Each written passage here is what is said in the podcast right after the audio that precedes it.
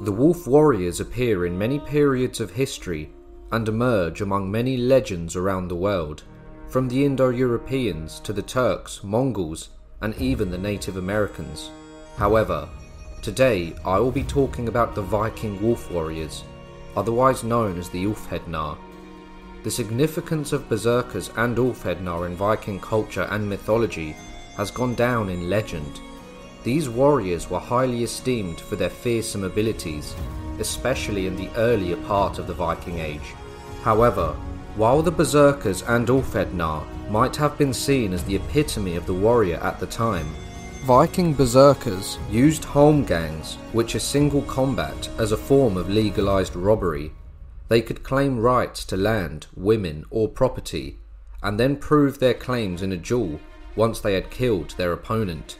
In large due to such practices, holmgangs were outlawed in Iceland and Norway in the year 1006, and with the Christianization of Scandinavia, Ulfhednar and Berserker warriors were being seen as soulless heathens who practiced pagan magic, leading to them fading into legend.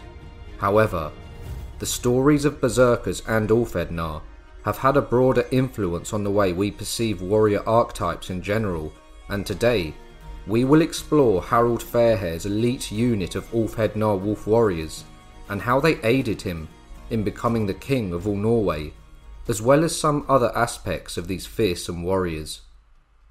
I would like to thank Faithheart for sponsoring today's video. If you're a lover of Viking history, then you'll love Faithheart. Faithheart Jewelry Store was founded in 2018 to create high quality Nordic Viking jewelry pieces with thought provoking and evocative imagery. Here I have some amazing pieces. Just look at the Viking wolf head arm ring the quality is remarkable. In addition, the wolf symbolizes strength, endurance, freedom, as well as unity, intelligence, and protection. I also have the Norse Viking rune spinner ring, which looks excellent and is a captivating and timeless piece. Faithheart is devoted to creating jewellery featuring one of a kind Viking symbols that allows their wearer to feel more in touch with their faith, culture, or upbringing drawing inspiration from animals, nature, and a variety of religious imagery. History Profile viewers will get an exclusive 20% off with my code HP20. So what are you waiting for? Go to faithheart-jewelry.com for the best Viking jewelry on the market and get 20% off your own unique timeless pieces. So click in the link in the description box below. The Ulfhednar were a group of elite warriors who originated from ancient Norse religious rites, and specifically wore wolfskins. To many, they would appear as howling psychopaths who were so wolf like and animalistic in their behaviour that they even influenced European werewolf folklore. Unlike berserkers, the Ulfhednar got their power and characteristics from wolves, not bears. They would become more agile and animalistic, and the warriors would work in unison as a team just like a pack of wolves. The Ulfhednar embody the ruthless aggression of their patrons, Sköll and Hati, whose lives, like that of their father Fenrir, are all about the hunt that leads to the kill. Sköll and Hati's followers embody the wolfpack mentality, knowing how it's best to work together to hunt down their prey. Norse mythology speaks of Fenrir, the giant wolf who was the son of the shapeshifter god Loki Fenrir is a mythical creature that continues growing into a powerful being by whom the gods feel threatened. For that reason, Odin tries to bind him with chains. This conveys that wolves have an important place in Norse mythology, and they were considered to be great animals with divine power.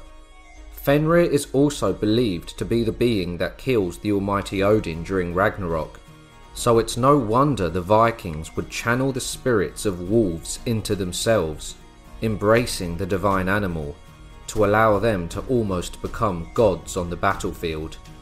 The Ulfhednar are referred to in many sagas as types of berserkers and have similar characteristics. In the Vatnsdæla saga, we encounter the Ulfhednar as a distinct class of warriors, separate from the commonly known berserkers.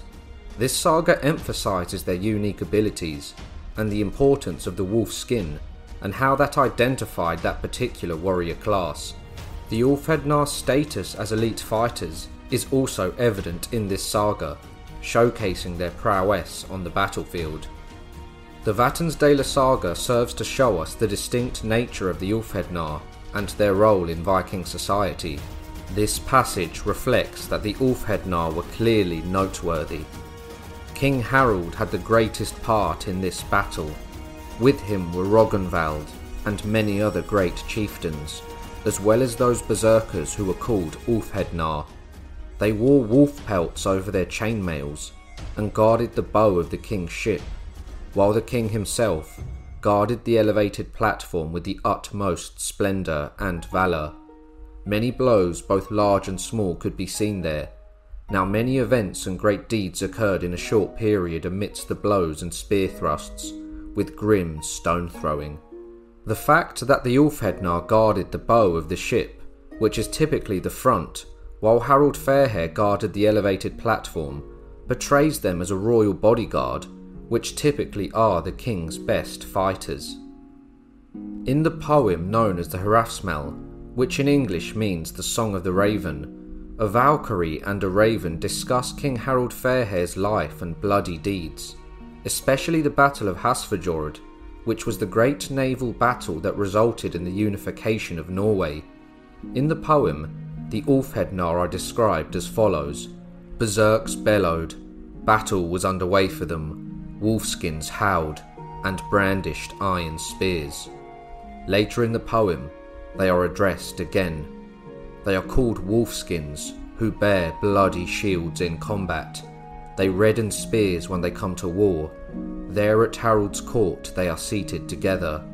There I believe he, the sovereign, wise in understanding, may entrust himself to men of courage alone, those who hew into a shield.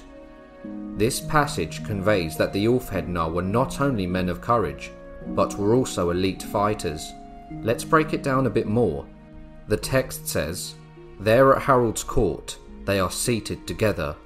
This could reflect that the wolf warriors had a seat in the king's personal political court and may have even influenced his decisions when it came to battle strategy and war. The passage also states, There I believe the sovereign, wise and understanding, may entrust himself to men of courage alone, the sovereign, referring to King Harald Fairhair, and the men of courage alone, referring to the Ulfhednar, would mean this text conveys that King Harald, as wise as he was, would trust and take the counsel from the wolf warriors. In the Grettis saga, it details the life of Grettir Asmundarason, an Icelandic outlaw. However, the early chapters feature his ancestors such as his great grandfather, who would fight against Harald Fairhair in the Battle of Hafrsfjord.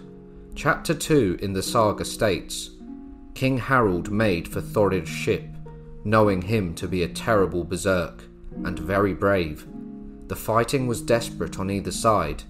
The king then ordered his berserks, the men called wolfskins, forward.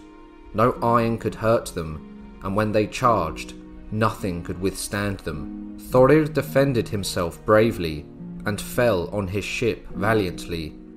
The text states King Harald made for Thorir's ship, knowing him to be a terrible berserk. This implies it was imperative for Thorir to die for the battle to be won.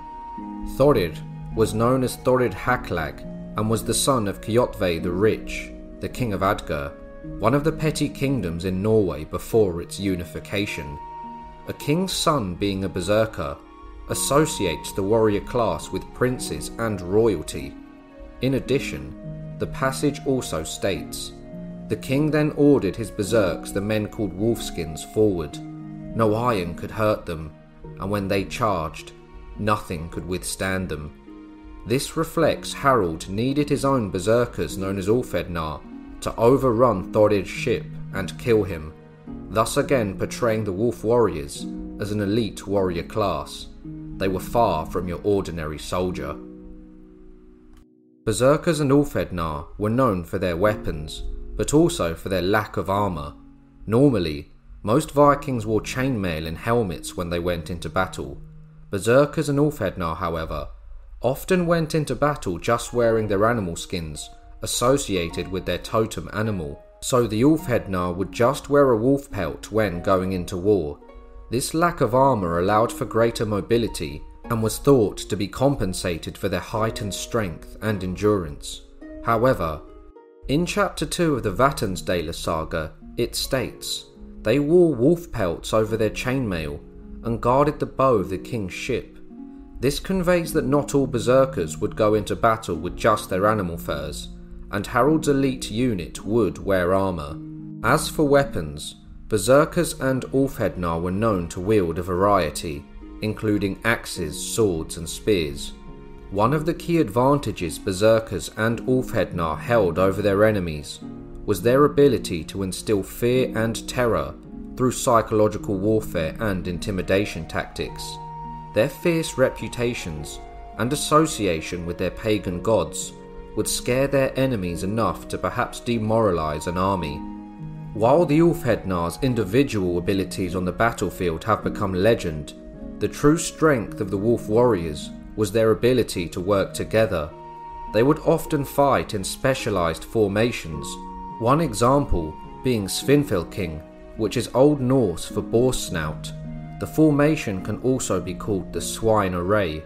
It was used in Iron Age Scandinavia and also by the Vikings, and usually in the front line of the formation was the Ulfhednar. The invention of the battle tactic is even attributed to the god Odin. The formation consisted of Ulfhednar grouped in a triangle formation with the warriors in the front lines, protecting the archers in the rear.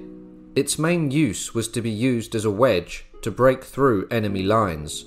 Several boar snout formations could be grouped side by side and appear something like a zigzag to press or break the opposition's ranks.